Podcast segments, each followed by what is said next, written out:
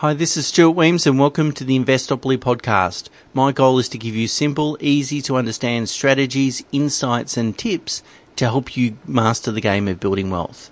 And in this episode, I'd like to talk about why you should never contribute cash towards a property investment. So that is, if you've got some cash savings and you'd like to go off and invest in property, uh, I'm suggesting that you actually borrow the maximum you possibly can and put any cash in a linked offset account linked to the investment line rather than contribute the cash towards the purchase costs and just borrow what you need. So let me give you an example. Peter goes off and buys an investment property for six hundred thousand, uh, and he has two hundred and seventy-five thousand dollars in cash. Now, the total cost of Peter's investment, including stamp duties, is $630,000. So Peter only really needs to borrow $360,000 if he puts his full $275,000 of cash towards the investment. However, I recommend that Peter actually borrow the full cost, being 635,000 hopefully using equity in other properties such as his home, and then put the full $275,000 in a linked offset account. Now he'll still only pay interest on the $360,000 net balance. So it doesn't cost him any extra money in terms of fees, higher interest rates, or um, I- I- additional interest or anything like that. There's actually no additional cost to Peter whatsoever. However, there's lots of reasons why this makes sense. The first one is it reduces your risk. I would argue borrowing more and putting your cash in the offset actually reduces your risk. And the reason for that is that Peter has access, ready access to $275,000.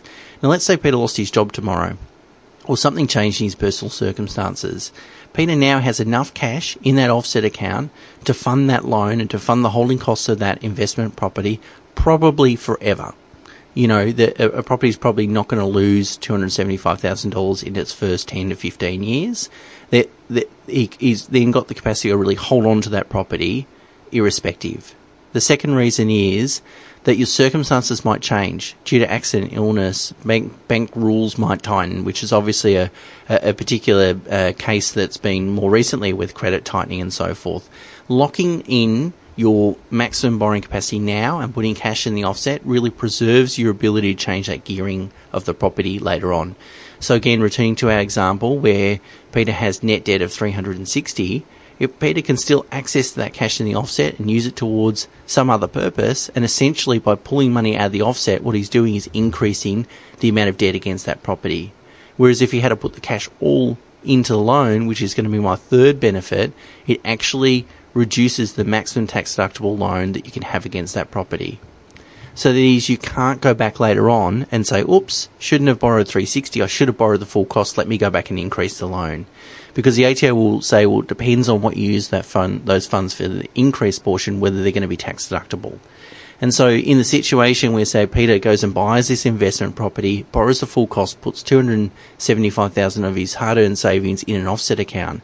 If Peter in five years time thinks, oh, I'm going to renovate my home and it's going to cost me say 200 grand, Peter can take that $200,000 out of his investment loan offset. And as a result, of course, he's going to trigger higher interest costs, but all that interest cost is going to be tax deductible because it relates to his investment property. So really, it allows you to park cash against investment debt and access that cash later on in a tax effective way.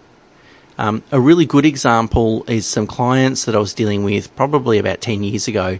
They were nearing retirement. They said, Stuart, we're going to buy this investment property. We've got a whole bunch of cash. We only want to borrow the minimum. I said to them, no, no, no, you should borrow as much as you can, put it in the offset. You never know what's going to happen.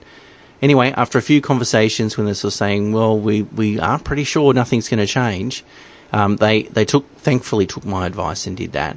About a year later, they we got a call from them and said, "Look, we're actually relocating. We want to go down further down the coast. It means we're going to sell our home, but we need to spend a little bit more to get a, a commensurate product uh, property."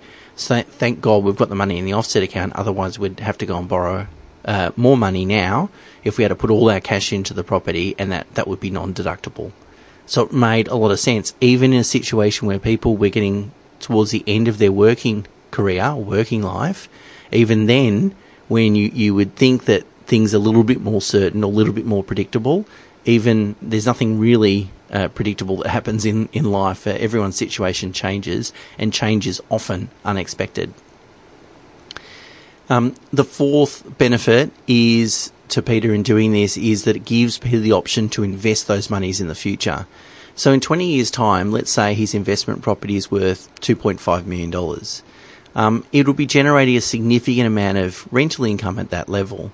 Now, interest on a on a loan, even if he had no money in the offset account, even at seven percent, is is going to be um, only about forty five thousand dollars. The the rental income on a two and a half million dollar property is going to cover the interest.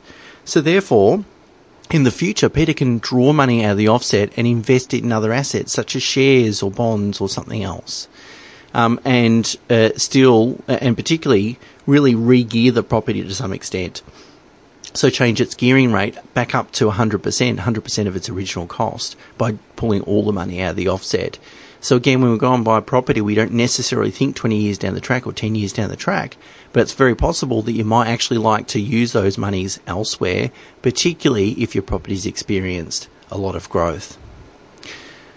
Uh, the fifth and large uh, last example, I should say, of, of the benefit of not contributing cash is it might help actually fund retirement. So let's suggest that um, Peter retires in, in, a few years' time. He's got that cash in the offset account.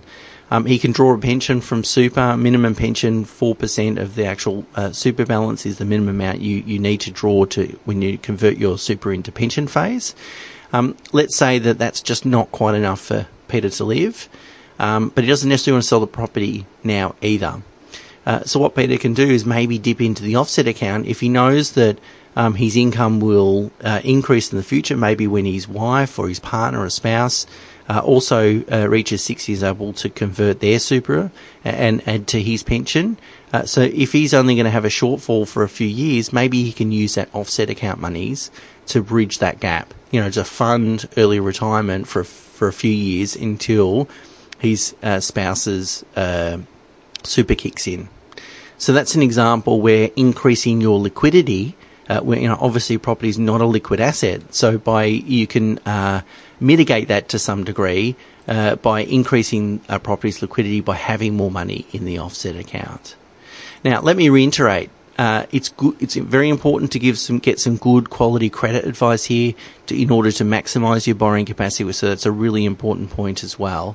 And also, um, it's uh, really important to point out there's actually I can't really think of any downside to borrowing the maximum, and putting all cash in the offset account. So it's not going to cost you extra in fees, in interest, or anything like that. But what it does do is maximise your flexibility in the future. So I hope that's been uh, a handy hint. As always, there's uh, more information in the show notes. And if you enjoy the podcast, can I please ask uh, you to leave a rating on iTunes or anywhere else to encourage uh, and to share it and encourage people to uh, to listen. Thanks, guys. Until next week. Bye for now.